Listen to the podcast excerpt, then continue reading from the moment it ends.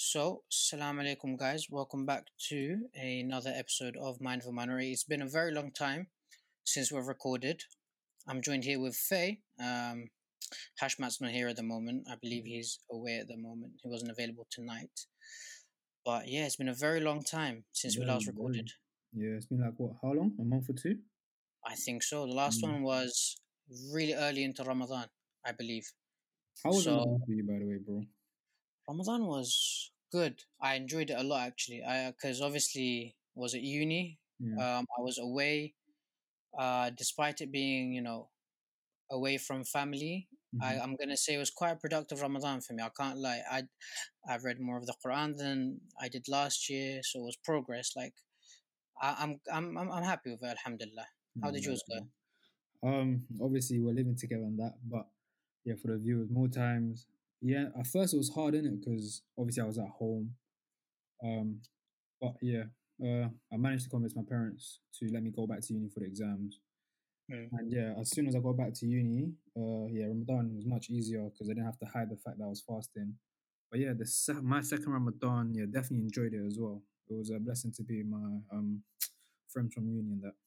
How does your second Ramadan compare to your first Ramadan? Bro, you know it is? It's, bro, it's like a totally different vibe from the first one, innit? But it was 100%. just as good as each other.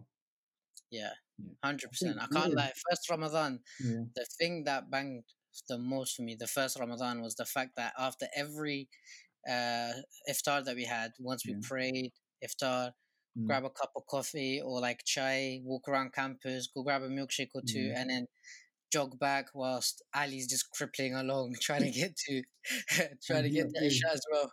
And it's also the exam stress as well. Like, I don't know why, bro. Like the stress just adds like an extra kind of intensity to it, fam. I can't explain it, but yeah, It gives it gives a purpose. Yeah, gave for me it was like was like okay, I have a purpose to be Mm. here, and it's actually it was it was quite amazing because right, I was stressed, Yeah. but every time like I would much rather be stressed during Ramadan period Yeah, than without it. Because for some reason, not for some reason, we all know the barakah and the khair and the virtues of that month. So it Mhm. just makes everything a lot easier for us. Yeah, for sure.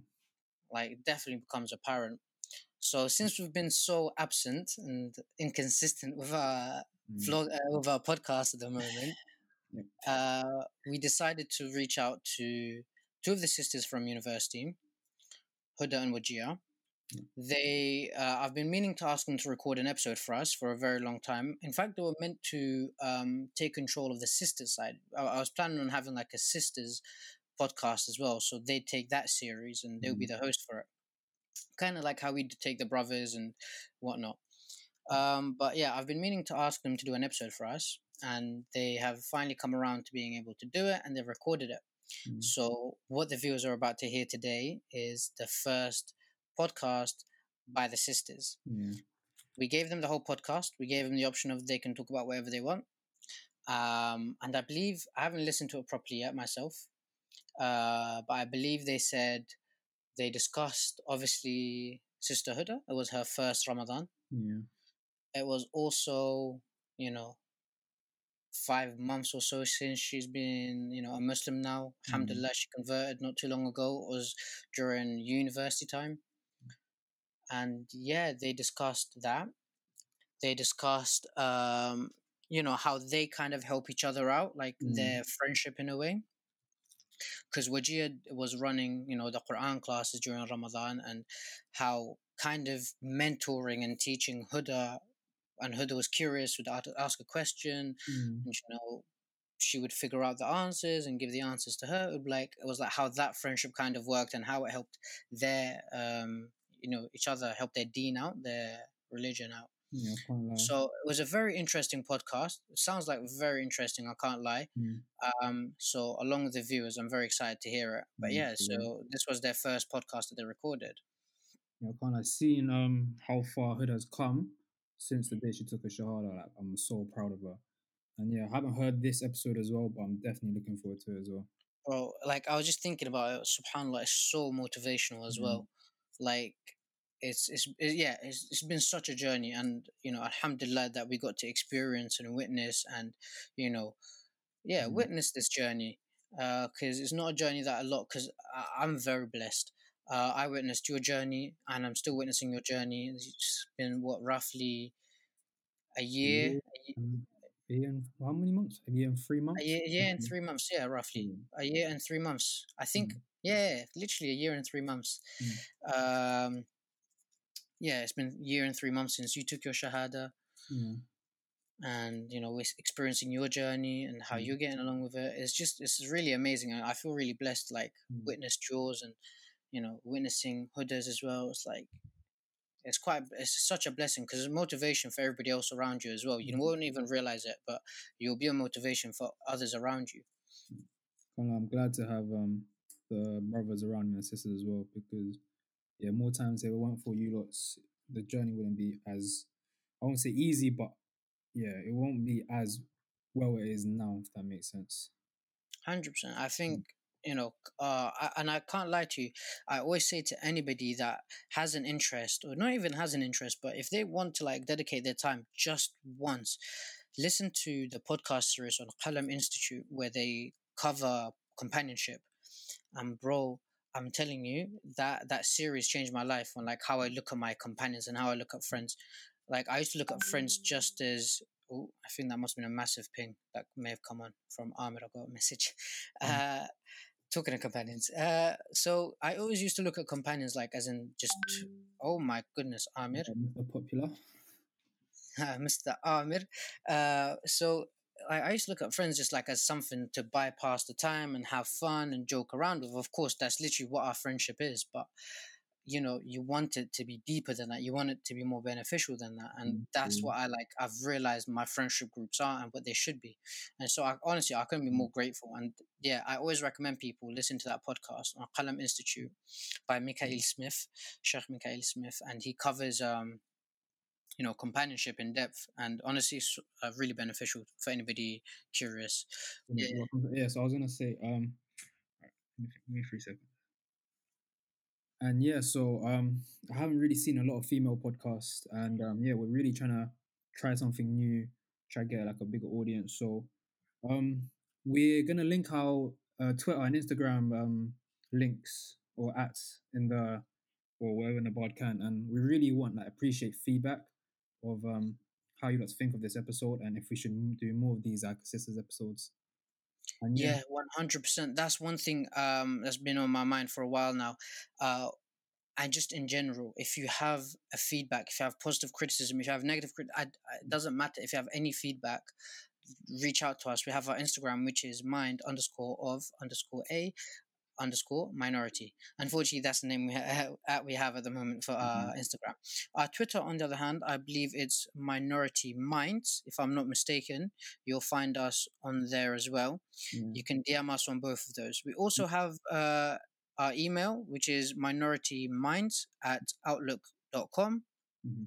So, you know, if we've ever stepped out of line, if we've ever said something that's wrong or, uh, you know, not in line with the sunnah, if it's anything, if we've said something wrong and offend somebody, we'd be like, you know, it, it, it's, um, like you know. know, it's, yeah, we, we'd love to know. And that's, that's stuff that we try to benefit from because at the end of the day, if you literally read our description of what this uh, podcast is about, it's our journey. It's three brothers on this journey. And you know, we're having these guests on there that will take us through that. We have our friends that come onto the podcast and give us beneficial lessons. And inshallah, we'll have guest speakers as well. All of this is to, you know, help us on our journey to become a better Muslim. And we just Mm. want you to join along with us. And if we've ever said something wrong, know that there are somebody that's listening and that's at a different stage to you. And even the people that are talking, they're at a different stage to you. I'm at a different stage to what you, the listeners might be on what you might be at.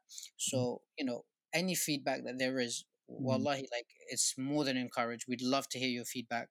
Mm. um and yeah just like faye said please reach out to us. Mm. you have our twitter yeah, you have our instagram. Try link it um, anywhere possible, so it'll be easier for you to reach out.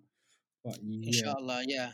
Um i think we're also looking out looking to branch out to youtube as well inshallah because i feel like that would be a nice outreach as well.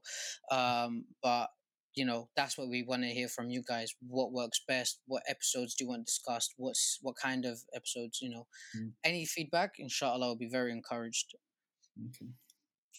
but yeah, with that, thank you very much for listening so far to us ramble on. Mm. Uh, you will now be hearing the first Sisters podcast on Mind of a Minority. Uh, Assalamu alaikum and enjoy. Assalamu alaikum. I'm Wajiha. Assalamu alaikum, I'm Huda. And we're today's guests on Mind of a Minority. We're also the first sisters to be on the show, so Jazakallah khair to the brothers for that. Today we're going to be talking about a series of things. Um, we're going to be talking about Huda's journey to Islam, my own personal journey as a born Muslim. Um, we're going to be reflecting on this Ramadan um, and how it's been different to previous Ramadans because of the COVID situation. And we'll just take it from there, inshallah. So, um, Huda, do you want to start off by telling us a little bit about your journey to Islam? Yeah, um, Bismillah. Um, so reflecting upon myself, I remember I used to always get the anxiety about the death. And it wasn't even particularly about my death, but it was about even the idea of thinking that my mom or my brother or my grandparents they might die one day and it would just give me the anxiety. And i was thinking that i just couldn't bear that um, living in this world without them. And islam when i um, discovered islam it displays this comfort and reassurance in my heart. And it's just knowing that there's so much more than this world out there and this life is just like it's just a bridge to the eternity. And inshallah and yeah but don't get me wrong i still get anxious but through the remembrance of allah i feel like only through um constant like reminding myself about hereafter Mhm. that's when my heart is at peace Yeah, alhamdulillah. That's actually mad, subhanAllah, because even personally, as a born Muslim, like I had those same anxieties when I came to university yeah. about death, and especially because, for example, at the time when I first moved away, my granddad wasn't very well, and I had so much anxiety about literally everyone dying Mm. and being so far away from them, and you just think, how am I supposed to control that when you're far away from people? Um, and that's what, alhamdulillah, was the thing that made me stop praying because you stop praying to the one who's in control and the only one who can actually do anything about those those anxieties and those fears. yeah subhanallah that's so true to be honest Yeah. Um, yeah, continue on to that. Um, what I found really, really like fascinating about Islam is that it's actually like a whole way of living hmm because as Christians, they only attend church on Sundays, they only fast on Fridays, and by fasting, I mean refraining for like refraining from one thing that you like. And Islam is not about worshipping God just when you feel down or when Mhm. you feel that anxiety, let's say. It's actually about um, following the Sunnah and uh, looking up to uh, the best example, which is the Prophet Muhammad sallallahu alaihi wasallam and the Sahaba, hmm and through that way you're worshipping Allah. Yeah. So I found that really, really fascinating. And I remember that I was always kind of um, questioning Christianity, and it's like, how can God can ha- how can he have the same needs as a human being? It's Mhm. like um, he's a creator, he's a sustainer, and he can possibly be dependent on someone or something like as as humans. So that was always like questioning within myself, and even like when reading through the Bible or reading through the Quran, when Jesus said that we should worship Allah only, he never mentioned that we should worship Him. To be honest, it's just Mhm. that the way people interpret it. Yeah.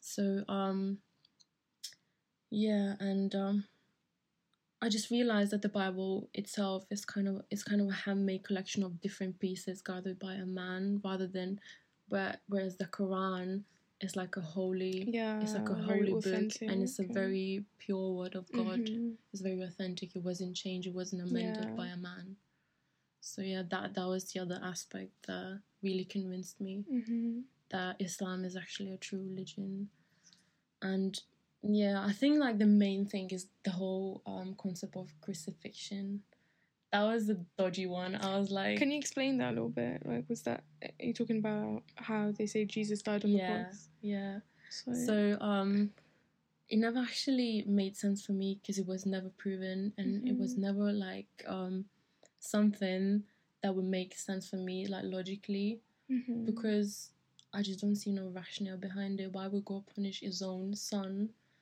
for mistakes of the mankind? So that would be not fair if God was to do that to his son in the first place. And when you think about it, God is the most merciful and his rahmah is like it has no limits. Yeah, so exactly. if you want to be forgiven, just repent. That's like the only way that you might be forgiven rather than God is not cruel. He's like the Mhm. most merciful. What was like the biggest change you had to make in terms of your thought when you changed from Christianity to Islam? Like what was the biggest thing?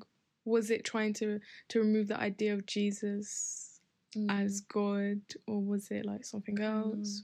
There's actually many things, but I think the main one that I was really struggling with, I remember at the very beginning when I started praying, um, I remember even asking someone, there might be even you, Yeah. when I said, um, okay, so I'm praying, but what kind of mental I representation do. I make Yeah. when I think of God? I remember you said that to me because you asked me. You were like, "What do you, what do you imagine Yeah, that God imagine is? it? Who, like, who is he?" Because before that, astaghfirullah, but I always used to have this Oh, image in my head, and whenever I of pray, course, because that's how you're brought up. Jesus, yeah. I remember you asking me that, and that's like to me as someone born into Islam, Mm.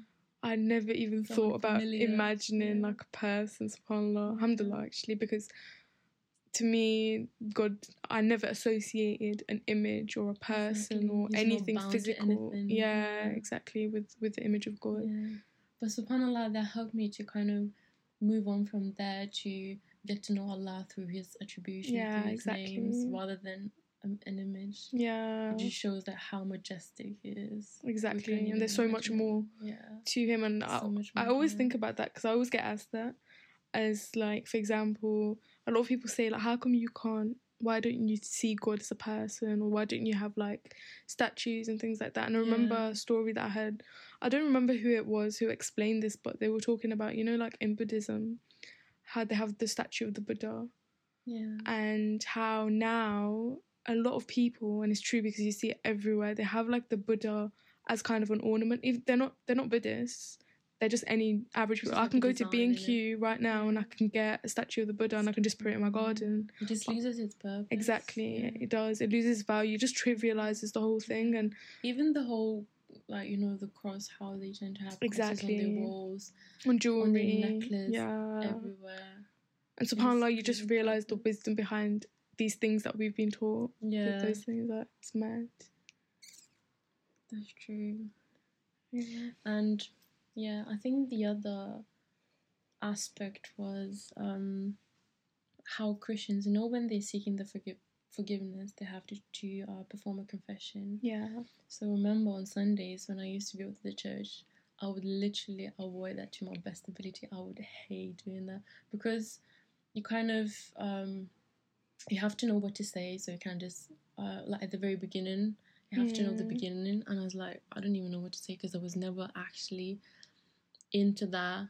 Because other people, they literally stand in the queues. They just want to go to the priest. They want to confess their sins. Is it not wanna be- mandatory to kind of seek forgiveness, or is it? it is kind of mandatory and is very advisable. And I remember um, my mom used to say like, "You have to, you have to, have to." Yeah. But I'd be like, like, "Oh yeah, I went," but it would never actually make sense for me to kind of because I was thinking like, how can a man prescribe me like a certain prayers? It's not just any Mhm. prayers, like a certain prayers. He would say, "Oh, pray um, ten Holy Marys, and you'll be forgiven." Yeah. So how can you measure and how can you say that my sins can be forgiven if they can only be be forgiven by, God, not by you? yeah. So that's just another thing.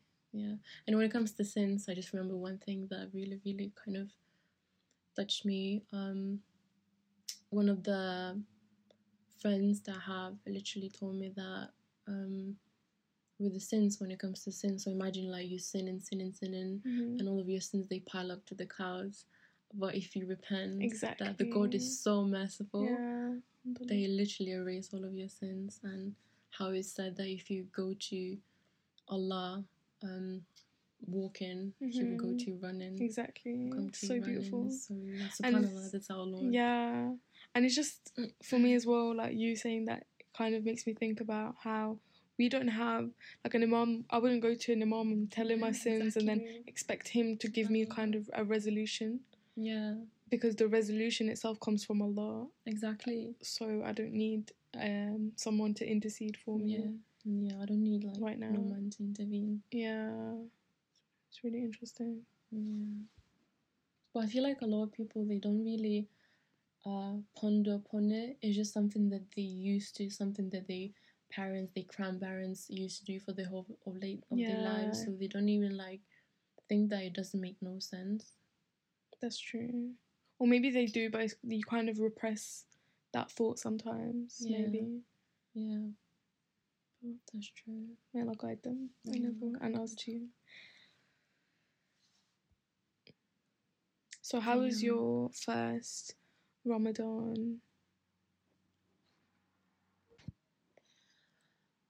Um, so yeah, I remember before I took the Shahada, I tried to kind of do the research into Islam and I even started praying like around the month before I took the Shahada as well.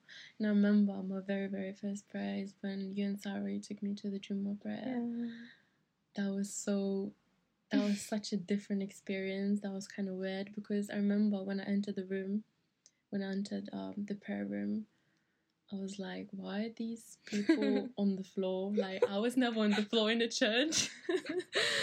And all of the women uh, women they were covered and they just looked at me like nicely. Obviously they probably un- so like, understood Yeah, yeah, and i wasn't even wearing the the scarf as well because i didn't know Yeah, that you kind of have to.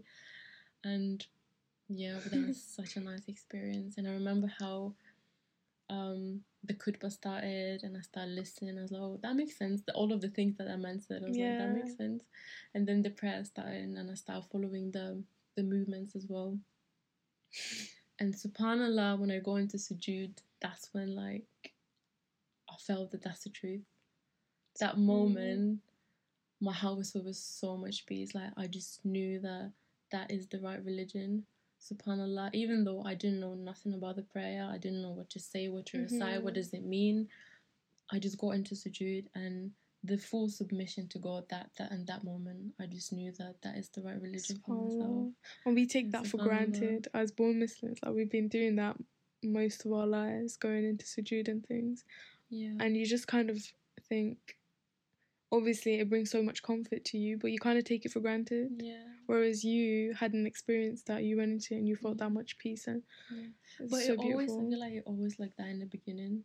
And then you kind of you have to keep yeah, reminding yourself. that's true, definitely. because with time it's just like When you get used to function things, like we as human beings it, we tend to you take it for taking things granted. and it becomes more of a like a bodily movement rather than yeah. you're doing it with heart so you always have to constantly remind yourself why you're doing what you're Exactly. doing Renew your seeking, intentions, yeah. purify your intentions, remind yourself who you're praying to as well. yeah i remember um one of the funniest experiences was my first Fajr prayer when i woke up because I've I've never used to wake up just in the middle of the night, you know, to pray or something.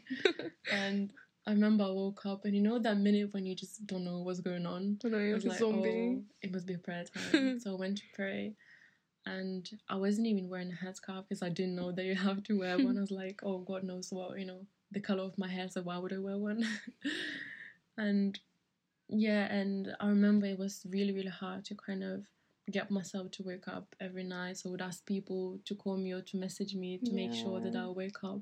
And then literally every time I would just think like, how do you, how do people like wake up for Fajr prayer all of your lives? But subhanallah, like Allah is the greatest, and He just made me so much easier from that time onwards Yeah. to kind of keep waking up for Fajr. And um, yeah, it got easier and easier for me. But obviously, there are struggles. Like, I'm still in the process of wearing the hijab, let's say, and I feel like it's the biggest struggle for me because my hair, like, since the very young age, it was kind of like an ident- identity for me. Mm-hmm. Like, if I was to walk down the street, if you see a lot of long, long hair, it's, it's Monica, you know. And when I start covering it, I feel like I'm losing my identity in a sense that people wouldn't recognize me no more. But yeah, I think it's a process. It I'm. I think for every Muslim girl, it is just a process. Or And you obviously- yourself know Exactly. than, any, than and it's anyone weird for you to even talk for you mentioning identity in relation to hijab as in your hair was your identity for me mm. part of my motivation for actually wearing it was because i thought You want me i wanted to be yeah my identity is me being a muslim woman and i wanted to be recognized as that through my hijab people see a hijab they know you're a muslim yeah. before I wore it, say I started wearing it in like second year of uni. Before that, you kind of got approached or asked. Like for example, I wouldn't be asked. It's not as likely for me to be asked to go clubbing as a hijabi as Yeah. it did when I wasn't one because my faith is a visible part of me then. yeah.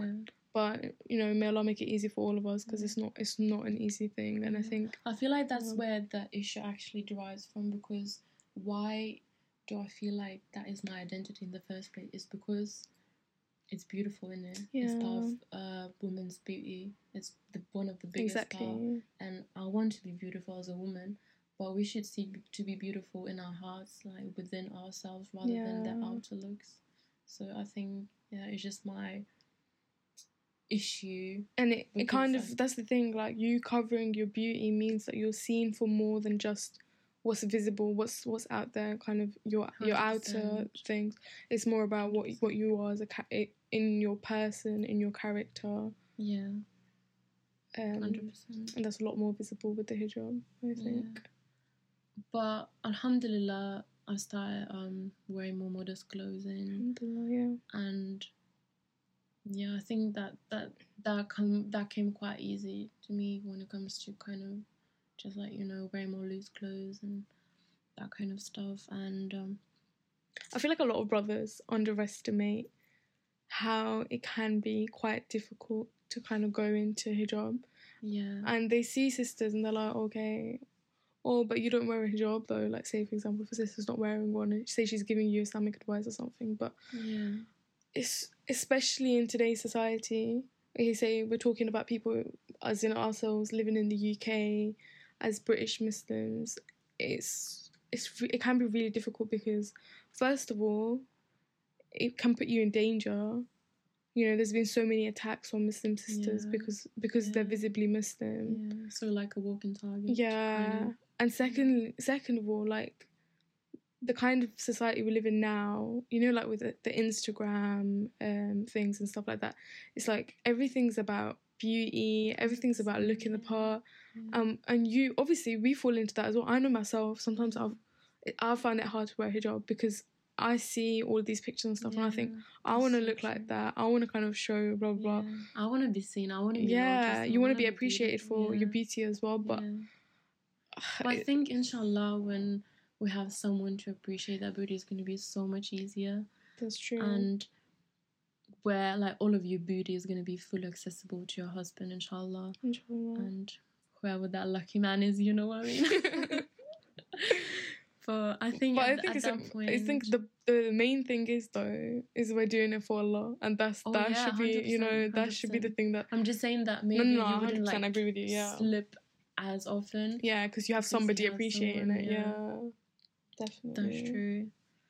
Um, but yeah, to kind of summarize, um, it was a really, really big change for me. And previous me, like how I used to have loads of male friends as well yeah because I grew, I kind of grew up with boys, and I had brother, I have cousins, and I think one of the hardest thing was kind of to cut ties with male friends Mm. and um yeah stop hugging like you know my distant uncles and like you know everyone because that's very like socially acceptable in my culture even with friends like hi bye you kind of give them you know a little hug and stuff. But you know with this whole whole like covid situation know, it comes in handy you know? You don't have to like explain yourself to every single person of why you can you know get in, to- in contact with them. That's and- actually mad the timing yeah. of that. Yeah. But yeah moving on um Alhamdulillah, I decided that I don't want to wait long, and on the 29th of November 2019, I took the Shahada, and that's where Huda that's was born. Huda was born. yeah. Alhamdulillah, I remember that day. yeah. Um, but since then, how's how did your first Ramadan go? My first Ramadan, I feel like I would call that the month of reflections upon myself. Mm-hmm. and um i think it made me change a lot as a person. Like there's so many things that i've learned that i would try to embrace that I would try to kind of implement in my day-to-day living. And um, the things i can think of like my patience um, i became so much more patient. Like especially during ramadan when you have to be kind to everyone. Not even during ramadan but it's just like in the ramadan you have to you want to be yeah, you want to be the best on person it, you know you be. and it's just like treating treating others with patience and like always giving them the treatment that you would want to receive and Yeah. i think the main thing for me is like even though obviously we're humans like there are situations where we get angry when we you know get in the situation when when we want to say something back but what i realized that you should treat others with your manners rather than someone else's. So let's say if you're mad at me i'll still be kind to you because that what that is what islam Be teaches bigger me to be.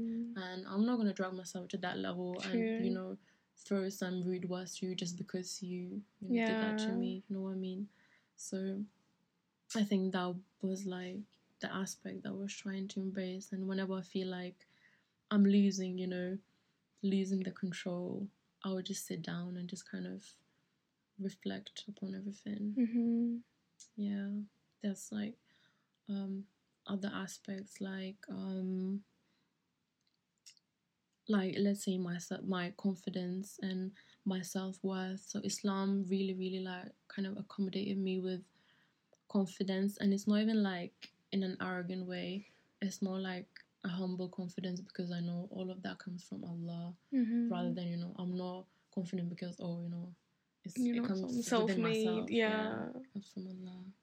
Yeah. Yeah. What about you? What are like the main things? For me, this Ramadan was obviously very different. I know this was your first one, so you haven't known one before it. Yeah. But to be um, quarantined and spend Ramadan in a much different way than I've ever spent it Yeah. was it was it was crazy because it's literally probably been one of the most beneficial Ramadans I've ever experienced. Alhamdulillah. Yeah.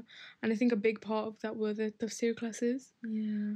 Um, so it was like obviously a few sisters um, over Zoom reflecting on the, the like the first few surahs. Um, we covered like loads actually Like in just 30, wasn't yeah, Yeah. alhamdulillah. And it was like kind of like it taught me the importance of connecting with Allah through the Quran Yeah. because I felt like it really allowed us to connect with him better because it kind of helped me understand why we do so. You know the stories of the Quran. These surahs, the short surahs, are the ones we kind of tend to recite in our salah, Yeah. and you don't always ponder on the meanings of them Yeah. or the stories behind them. And then once you do, it's just it helps you kind of uh, know Allah better, and kind of even like the seerah came up a lot. Remember because we kind of connected it to the life of the Prophet sallallahu and like what was going on at the time of this re- when this surah was revealed and what lesson is this teaching Yeah. us? Gives you like the context. Yeah, the exactly. picture of everything. Yeah, And I feel like for me, uh, some of the surahs it gave it gave me so much comfort. hmm Like the ones that you know the lessons that you gave, I remember them very very like vividly and clearly. Uh, Surah Duha. I Like, love those. so I yeah, love that as well. even like for me, teaching them allowed me to because obviously I'm not a scholar, but me having that responsibility of teaching and knowing, uh, you know, because that's an amana, that's a, you know, being a being a, a teacher in that sense, especially when it's something related to the deen Mm. Such like Such a you you can be yeah you can be held accountable for that. Yeah. So me teaching it was a really a good learning process for me, um, and I kind of like I found myself watching so many Nouman Ali Khan lectures, like Yeah. reflecting on on uh, tafsir. Um, so that was really good. Yeah. and it also kind of pushed me to kind of read more about the Prophet Sallallahu because So nice. so many of the surahs obviously were like revealed because something happened in his life yeah. and it's like oh what was going on like why was mm. what was what made him feel like this Yeah. for like for example surah uh, surah Inshirah why was that mm. revealed it was it was re- it was revealed to relieve him from his hardship and That's where you can literally apply know. every single surah to your yeah own life. exactly Whenever you feel like sad, you recite Surah Duha. Whenever you feel like, oh, I've been sinning so much, you recite Surah Rahman. yeah Like every single aspect in your life, you just pick up the surah and you comfort exactly yourself. and and to me that's like I just think yeah we we studied only a few surahs like okay it was like maybe 20 something surahs Yeah, but imagine studying the whole Quran imagine. and knowing it properly like not just Inshallah, obviously when I was growing up we I studied the Quran but it was the Arabic and you didn't really know much of the meaning didn't really know much about what it meant until I was growing up inshallah. and now alhamdulillah like I feel more connected with it um and that's such a such a beautiful thing because and it feels like I've got so much more left to learn and inshallah I can like before Yeah. before I die whatever because Inshallah.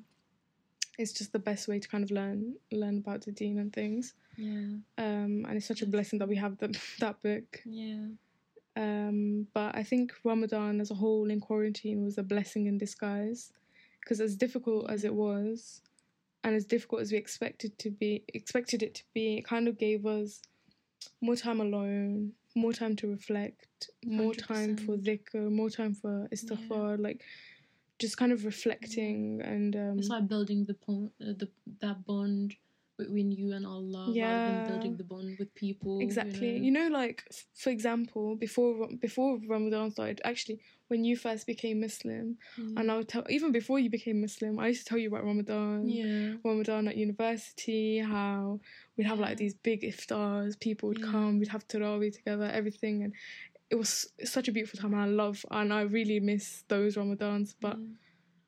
that was about okay the commu- community, and Community, all the togetherness culture. but there there there is a Yeah. big importance on having that alone time with allah and using I think that's using the main, Ramadan for that. That is yeah that is vital. that is- Exactly. that is essential, and that is what Ramadan should be Yeah. about.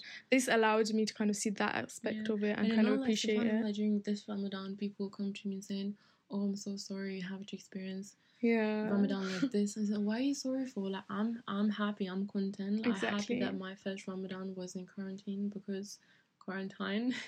Quarantine. because it helped me to get closer to Allah and my soul and my heart needed that time yeah just me and Allah. But obviously, like this community aspect it is essential and is probably inseparable. And but I think it's so much more important to focus on that main aspect, yeah the spiritual aspect. Of, I think it also, I know for me and maybe for a lot of more mus- Muslims, it kind of helped helped us appreciate the, those other parts of the other features of Ramadan that we take for granted, like praying behind the imam, um, praying behind the imam in Tarawih, um, you know, just seeing friends, seeing family, all of that. That stuff is normal normally, yeah, but now we didn't have that, and it was just. You know, you it makes you it makes you think. Oh, I'm so grateful to have had that, and like yeah, being grateful is something a believer should be. You know, yeah, even going to the masjid. Who would have thought? Like I would like. Who would have thought you wouldn't be able to go to the masjid? You don't. You don't really expect that kind of. You know. And I think brothers especially should appreciate that that going to the masjid thing because as for example us as sisters we don't always have the opportunity. I know that in my hometown, um, in Bradford, we don't we don't always have the opportunity to go to the masjid as women. Um, How to pray. Is it too crowded? I think yeah, and I think there was there used well there are a couple mosques opening now where you can go pray, hmm but like my my local one is finally opening a women's section, but it's sad that it's taken it's 2020 like Yeah. it's taken us time to get to get to this Mm. point, and it shouldn't be like that. We, the the masjid should be for everyone. Of course, we should pray at home as well, but I think it's good to have that that connection to the masjid and things. And I know that for me, when I moved here or yeah. when I went to masjids in London, I, I was I felt so like happy, like I could do that. Yeah. And I think um like like I was saying, brothers take that for granted, and maybe now they kind of appreciate that thing more because yeah. now they can't do it. Now they can't go to the masjid like like we couldn't either. yeah. I fell in love with Juma prayers and I miss them so much. Yeah, But inshallah soon. Inshallah. it's crazy how all of that stuff is so normal for us, and it's just like that. Like like they say, we plan, but Allah plans, and He's the best of planners. So of planners, yeah. you know, all those little things that we should we should be so grateful for them. Yeah. But yeah, I think the other aspect of um how I got closer to Allah during um, Ramadan is like when I was reflecting upon how I feel towards Allah. Mhm. So during this month, I kind of developed this feeling, like combination of feelings of like love and fear, which I've never used to feel before. That's like a completely different feeling for me because I used to be like, oh yeah, I love God.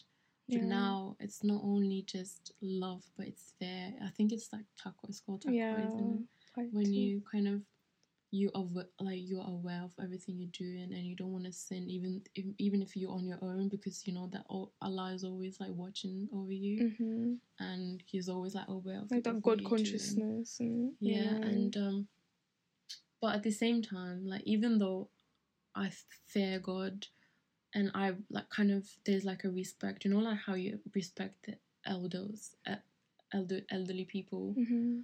but at the same time have a love for Allah as it's my best friend and I feel like Mm. it's so important to kind of uh, develop that relationship with Allah where you literally just talk to him about everything what you're gonna do what I you've been doing what you're planning to do and I think in that way he will put the blessings in every single aspect of your life because if you put that intention that all everything you're doing is for Allah yeah, exactly. and you're making it your best friend yeah, that's where like people. I think there was someone.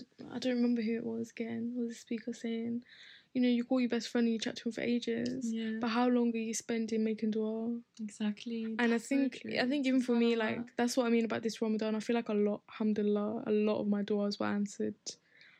Um, especially by the end of Ramadan, I was just like, wow. And it just it's mad because you're like, wow, like this this great being that we're worshipping, he's actually listening, subhanAllah.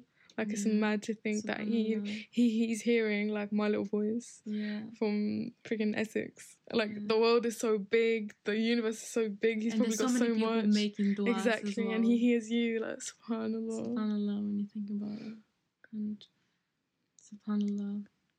Um, I think another thing that I realized about myself is um like you know me, how I tend to be kind of oversensitive or like I Mm. tend to overthink and I always thought that that is like my weakness. And I always thought how how you know I'm a big girl like I want to change now I want to grow up. But what I realized during Ramadan about myself is that there's actually that the strength and power in my weakness in my softness because um because it makes you acknowledge that you're so weak you're you're just a human being you you're weak and that makes you turn to Allah even more often Mm-hmm. so that's actually like a, a weakness and um that the softness strength. is is a Yeah. strength in disguise And I think even that sensitivity as a woman, like I think as women we're told, oh, you're too sensitive, oh, like you know, shut up, stop crying about that. But at the end of Mm. the day, that's how Allah the- made us yeah, and there's wisdom behind that. That's why Mm. He made us mothers. yeah that's you true. know there's there's i think there's so much beauty in that as a woman you know that's something men don't have as much of you know obviously men can be sensitive too but to the to the extent that we can be no yeah, that's true. And um, I think through my softness, Allah has guided me in a sense that I remember a few months before I took the Shahada, I was crying to God, and that's how I got closer to God. yeah And subhanAllah, like a few months I took the Shahada, and how I kind of how I perceive the situation and how I think of it is that Allah literally gave me opportunity to kind of get myself out the hellfire. If that yeah makes sense. I'm not saying He got me a free ticket to Jannah. I'm not saying that, Mhm. but He made me aware of things and now are like I'm conscious of what I'm doing, what is right, what is wrong, and that your action has like a severe consequences of you know, Yeah, you're everything. aware of that. So like subhanallah, I'm I'm gonna always be grateful for that, and I feel like through that softness, through that constant, um, constantly turning me turning to Allah, He gave me even more. He increased me knowledge. He guided me to Islam. Alhamdulillah. So yeah, Yeah. that's how. That's literally like reflecting on my softness. That's that's why I think it's actually it's a beautiful a thing. It's, it yeah. I think it's a strength as well. yeah. And yeah, I think about Islam taught me, you know how um they say, oh, Muslim women, yeah, they're oppressed, they're oppressed by men, blah, blah, blah. Yeah. Uh, like, I feel like a queen, to be honest. And when I converted, that's where my self worth and self love actually increased. Mhm. And um, people, like, there's so many misconceptions around it. That subhanAllah, that's crazy. But I feel like I start loving myself more because I started loving myself for the sake of Allah. And I realized how much women, Muslim women, how much value they actually Exactly. hold within themselves. And, Even uh, the stories we hear, like there's so many.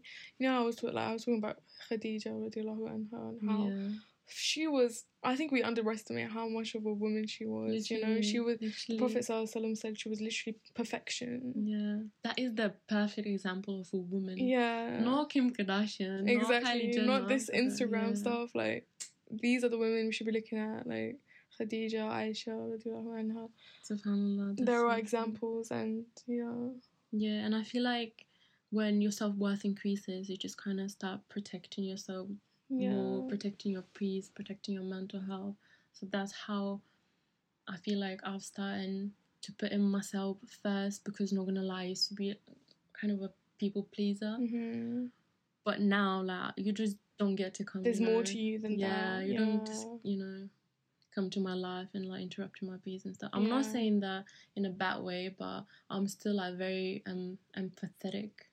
But I'm trying to be more That's- empathetic towards myself rather than you know just giving all myself. To I think as women we are we we have a lot of empathy, a lot of empathy, and that's a good thing. Yeah. You know, it's a strength, but it can you know too much of it can Yeah. I think it's quite easy for us as a woman to lose ourselves in the attachment to other people as well because we're we're we tend to care 100%. we tend to care for the people so much that we literally lose ourselves. Yeah. And you know how they say, subhanAllah, when you think about it, they say that you can pour from an empty cup.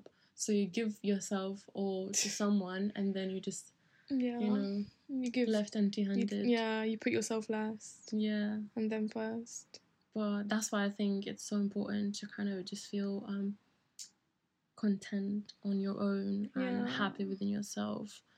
Although I think, like, for example, I was talking to you before about how I was like learning about like the rights that we have as Muslims over each other, and how you know, obviously, you know, in Islam it's taught that we have we have rights and other Muslims have rights as well. Yeah. So like you know, the children have rights over their parents. Parents have rights over their children.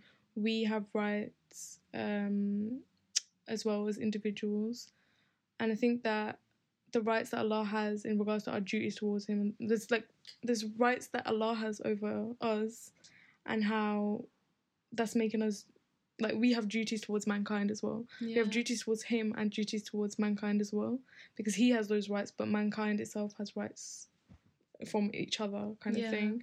And um, I think it's what it's important to focus on honoring those rights for each other. Yeah. So, for example, if you're seeing someone like how you said pouring from an empty cup, if somebody's giving you their all, they're being so good to you, Yeah. aren't you thinking as a Muslim, I should be doing, I should be granting them their right, you know, I should be giving them Yeah. goodness back in, whatever Yeah. form that might be. Yeah. Like even for example, like I was there was a hadith I was looking at about um like Allah Himself literally said, um like son of uh, basically it says, "Oh son of Adam, I asked you for, for example, there's one part of it says, drink, Yeah. and then he says, but you did not give me." And then the the servant is like, "Oh, but Allah, like you have everything. Like, why am I gonna give you water? Why am I gonna give you drink? But Yeah. Allah is saying, no, it wasn't me asking you for the drink. It was another Muslim. Yeah. That Muslim person was asking you for drink, and you didn't give it to them. In that way, you're dishonoring me as well. Yeah. And like the gravity of that of that is so big because Allah Himself is like literally putting Himself there. Like yeah. that's mad. It's it's literally in every single situation. It's not just two of you. There's Allah. yeah, there's. Allah. Everything you do, you're doing for the sake of Allah. Yeah. Everything you don't do, you're disobeying Allah as Yeah, well. and that's the thing so on the day of judgment. Those people You'll whose rights haven't been honored, yeah, they'll be held accountable by, Yeah. by Allah Himself. Like, Yeah, that's the, that's a that's a heavy thing to have on you. Yeah, but I feel like when you um, approach it like from the other perspective, for the person that is not given the rights, and let's say I'm giving you the treatment, like I'm kind to you, I'm giving you, you know, my hundred percent, but you're not reciprocating it. I feel like in Islam, when I've discovered, I, I'm not getting angry because I love you for the sake of Allah that's true. and Allah is the most just. He's gonna take care of everything, of all of their affairs, and even even if you're, like, you know, if not in this life, in the next, yeah, and if you're not giving the same treatment back, that's your loss. yeah, that's your loss. And, but yeah, but I feel like it kind of, it comes down to like all types of relationship. It's not bound with just like a man or woman. no, hundred percent. that's why I feel like it really, really, really increased my self worth and self love. And subhanAllah, even when you think about, let's say, my relationship with my parents or my grandparents, um, it's kind of, I've learned that there are two separate things between connecting to someone and having an attachment to someone. So I feel like Islam teaches you and puts a huge emphasis on connecting to people, being there for them, comfort them, easing their distress, but you should only be attached to one, which is Allah. Yeah, I think I I've, I read something that said, um, the heart that becomes, no, the person who becomes attached to Mm. something, they'll they'll eventually be deceived by uh, by oh what's the word, uh, Betrayed. betrayed by. Yeah, Eventually, they'll be betrayed by their attachment, and it's so true. I've seen it too, too many times. Yeah. That's so true.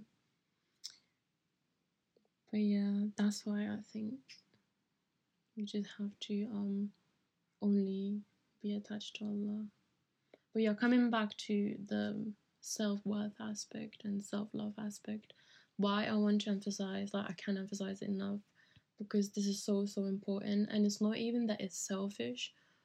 And um, subhanallah, when you think about even the situation between, let's say, children and parents, imagine the situation like subhanallah when you're on a plane yeah and suddenly there's something going on and like the oxygen levels they drop in. Hmm and the first thing that the parents should do they should put the mask on themselves not on their kids. Yeah.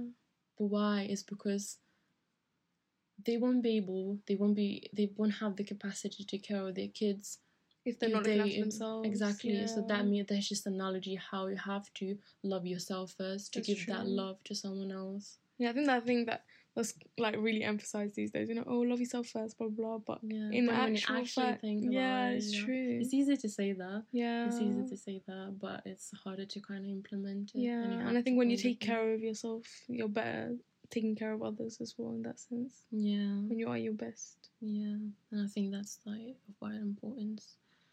And Islam gave me that understanding, alhamdulillah. alhamdulillah. But yeah, I feel like it's obviously like it's not that easy because at the end of the day, this life is a test. We tend to, you know, love so much that we forget ourselves, and I feel like it's because what you love the most, you find the, the biggest and the hardest testing. Yeah, Yeah.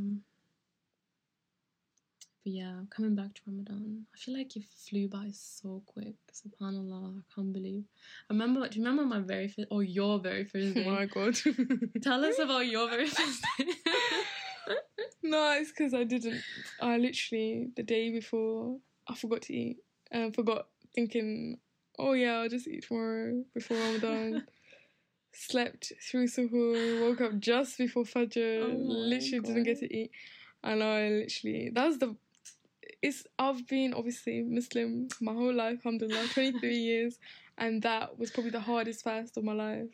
Like that was the first, the first, the first day of Ramadan, and I was like a mess. I remember when and she fainted. yeah. I remember when I um I called you a couple of times because you were supposed to come mine for Yeah, oh my god. I was like, why is she not picking up? Then I went to yours and I found you like that. It was literally very functional. I was like, is that how am I going to be on the first day? Because I wasn't fasting on the first day. Yeah. And I was like, I didn't give you the best impression.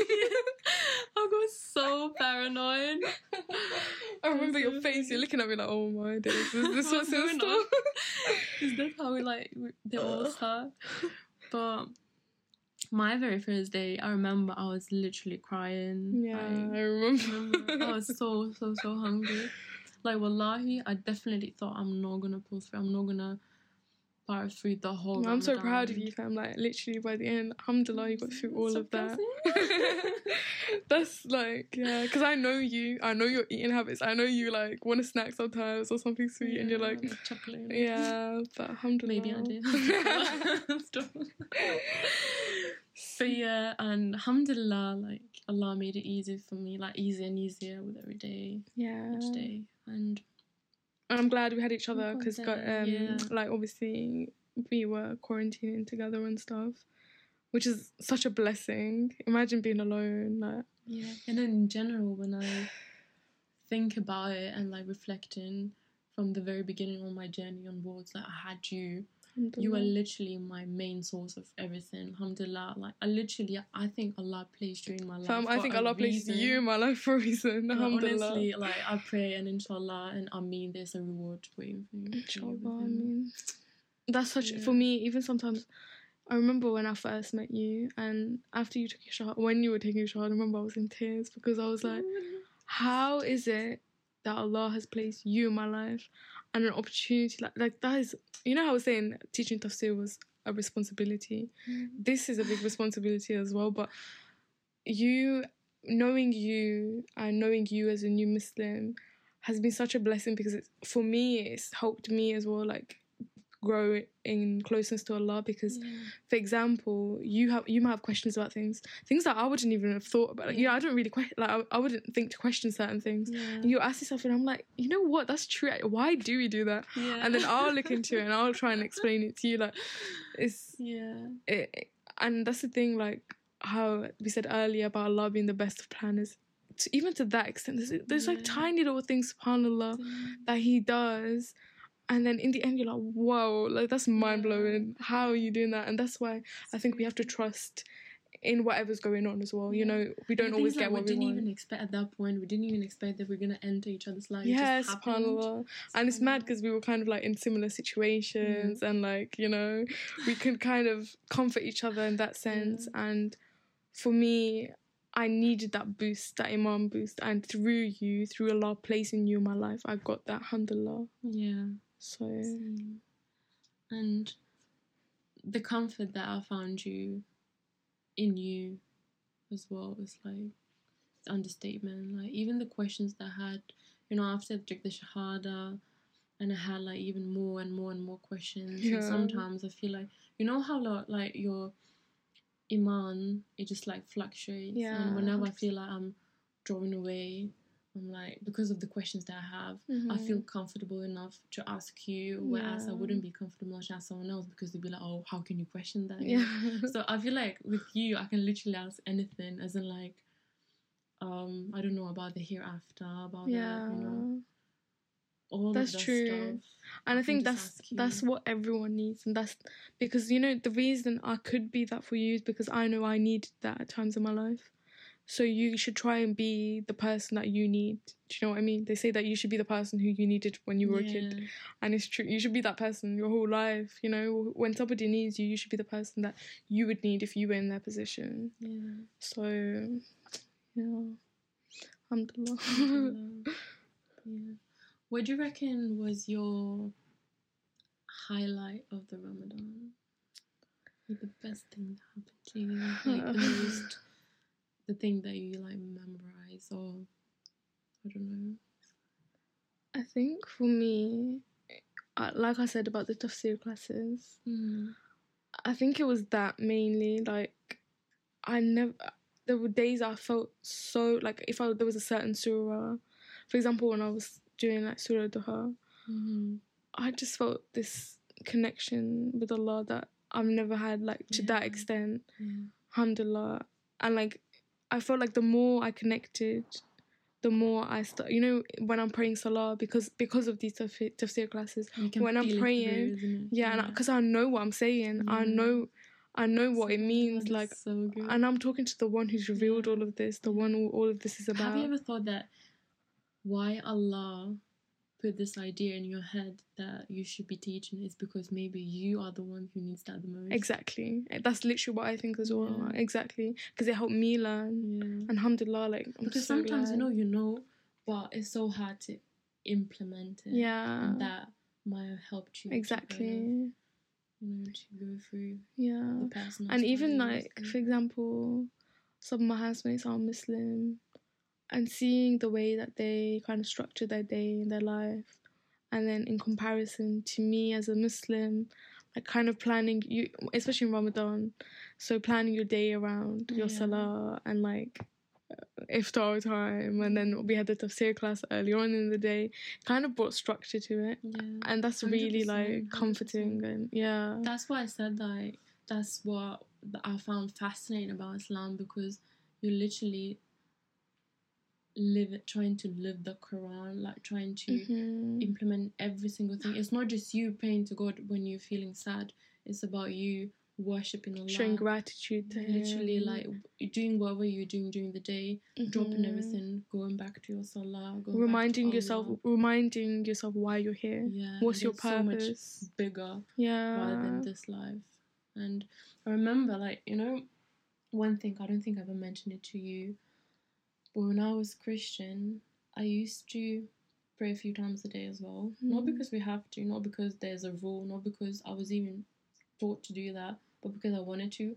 So I set my alarm at certain times, especially during the exam period, especially like during when I do, was doing my essays and assignments, and I would go pray whenever I would have my alarm. That's so so crazy. I feel like that's what I needed in my life. see that's the fitra like that's your Yeah. you know you, you're you're already aware of how it's Yeah, supposed that's to how I met you. Oh, That's you yeah. in the message. Do you remember I used to go pray? Oh, yeah yeah i remember Yeah. that's actually mad who would have thought that that catholic girl who used that little prayer was going to become muslim Yeah. And I remember one period, like before I took the Shahada, when I started attending Juma prayers, mm-hmm. I would go to Sunday Mass as well, living a double life. hannah montana hi, Father Mark. But the longer I did that, the more I understood that Islam is the truth. yeah Like, I wish I could just like tell this to everyone. Literally, at one point, I just wanted to go around giving everyone dawah and knock on neighbors' doors, say that Islam is the truth. yeah But obviously, like you have to be trained. You have to give the right message. And I Even think- though I feel that in my heart, like I feel that within myself. of course But I wouldn't. But I think you- the fact that you've made this change, alhamdulillah and stuff, you have now become an ambassador of Islam. People are, people will see you and be like, why? You know, obviously it makes people question. Rather than when they see, for example, a boom, when they see me, for example, it's not as it doesn't provoke as much question as it does when they see someone who's actually chosen chosen this Yeah. way because they think they assume, for example, with me that oh, probably because her, her family's Muslim, so she just Mm. kind of followed blah blah. blah. But with you, it's like, oh, like why would you do that to yourself? Mm. That's true. Especially as a woman, I think, because they're like, oh my god, like she's gonna start covering, like Yeah, 'cause she always, it's probably for a man. Yeah, That's. I feel like that's the majority of people. That's what they think. Is because Yeah. if it's for someone. But to let you know, guys, and everyone, that's not for a man. That's for myself. And God forbid I'll ever do anything for a man. Everything's for Allah. Yeah, and um, yeah, the Ramadan flew by so fast, and Subhanallah, right after Ramadan, remember on the 29th, it was half a year yeah. that marked me That's so crazy. Literally half a Half year, six year. months. so- as I can call like myself, Yeah, proudly call myself Muslim. Crazy. and time Time flies. flies. Time flies so fast. But yeah. But Um.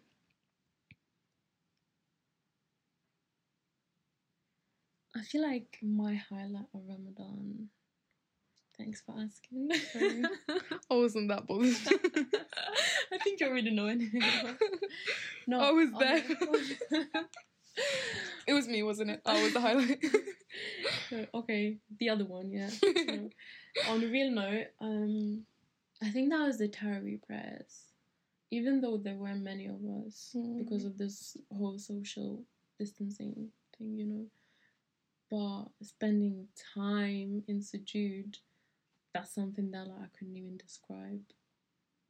That feeling like it was so so so special, and it's just something that I've never experienced before. You know, sometimes you pray, let's say, Dhuhr or you pray Maghrib and you feel, oh, it seems quite long sometimes, not gonna lie.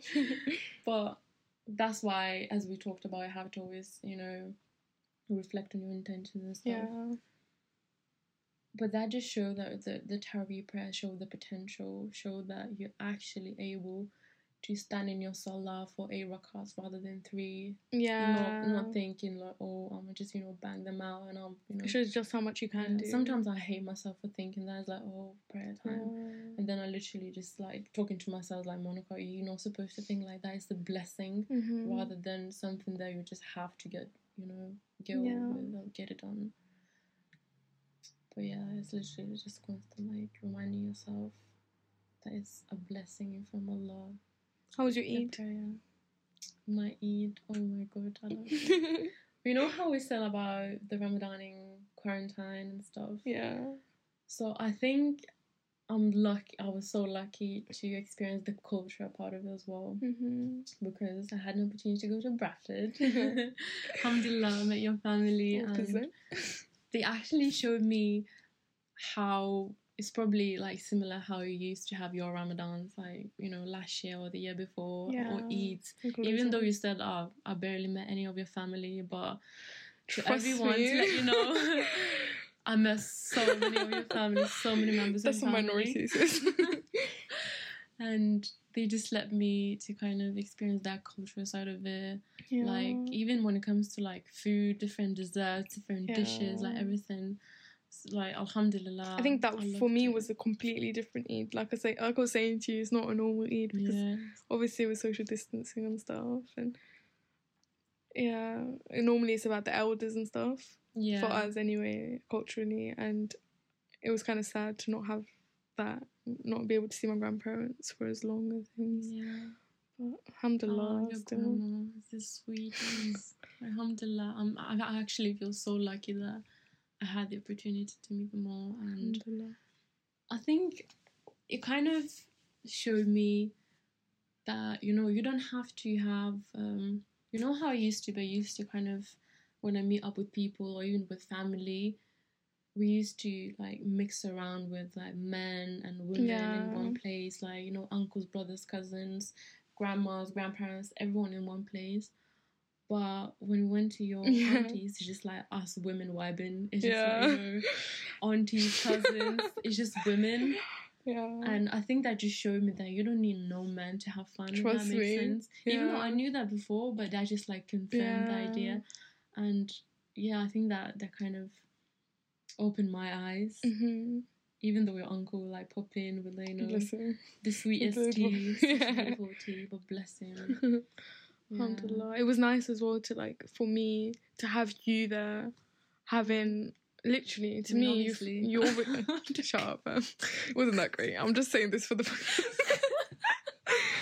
but like the fact that alhamdulillah I was there when you took your shahada. I was there when you prayed for the first time. I was there when you had your first Ramadan. I'm so and then the first Eid, I'm so glad. you don't understand how much it means to me because you know when you the closest ones the ones that you love the most you expect them to be there for you because you want to share that moments with them because it's so important to you.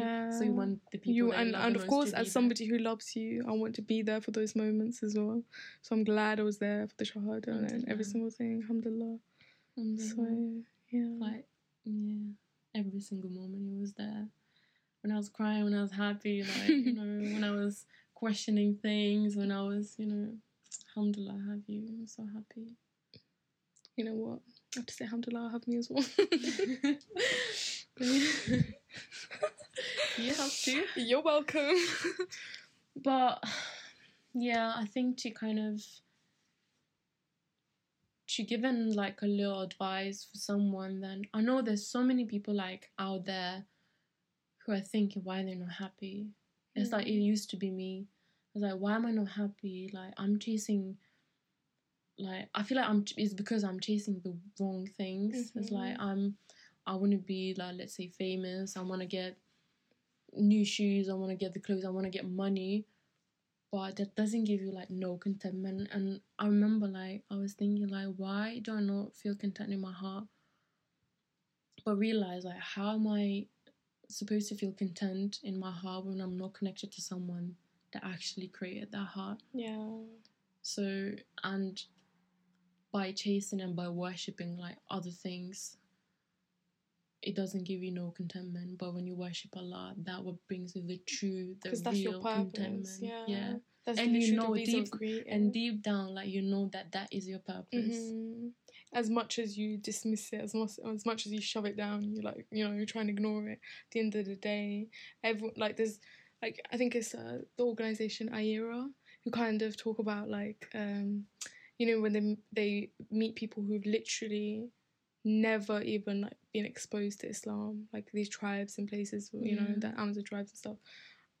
And every everyone feels like they should worship something Yeah. whatever it might be. And you think even in today's society, even in modern day society, people are worshipping social media. Like there's Yeah, something everyone's That's what I'm talking worshipping something. Celebrity, social media. They're chasing after the So- things. they Like, might, yeah, yeah. and that that thing, that thing that we have within us to worship. yeah. Subhanallah, that's like that's that's so that's so great. Like because that's literally what makes us who we are. That's literally the reason we're we're on this earth. Yeah. It's mad. That's true. Subhanallah. SubhanAllah. No. But on that note, I think we should say Assalamu alaikum. I think we've gone on for a long time. Um, but thank you for listening and yeah, and thank you to Mind of Minority and the brothers on there for having us on today. Um, it's been good. it's been nice to talk about my experience. It's actually the first time that yeah. I've talked about my experience like fully. And inshallah, whoever is listening to, you'll find it beneficial or, you know, inshallah, you'll enjoy it. If you reach this point, congratulations. Well done. Gold star for you. um, yeah, okay. Salam alaikum. Assalamu alaikum.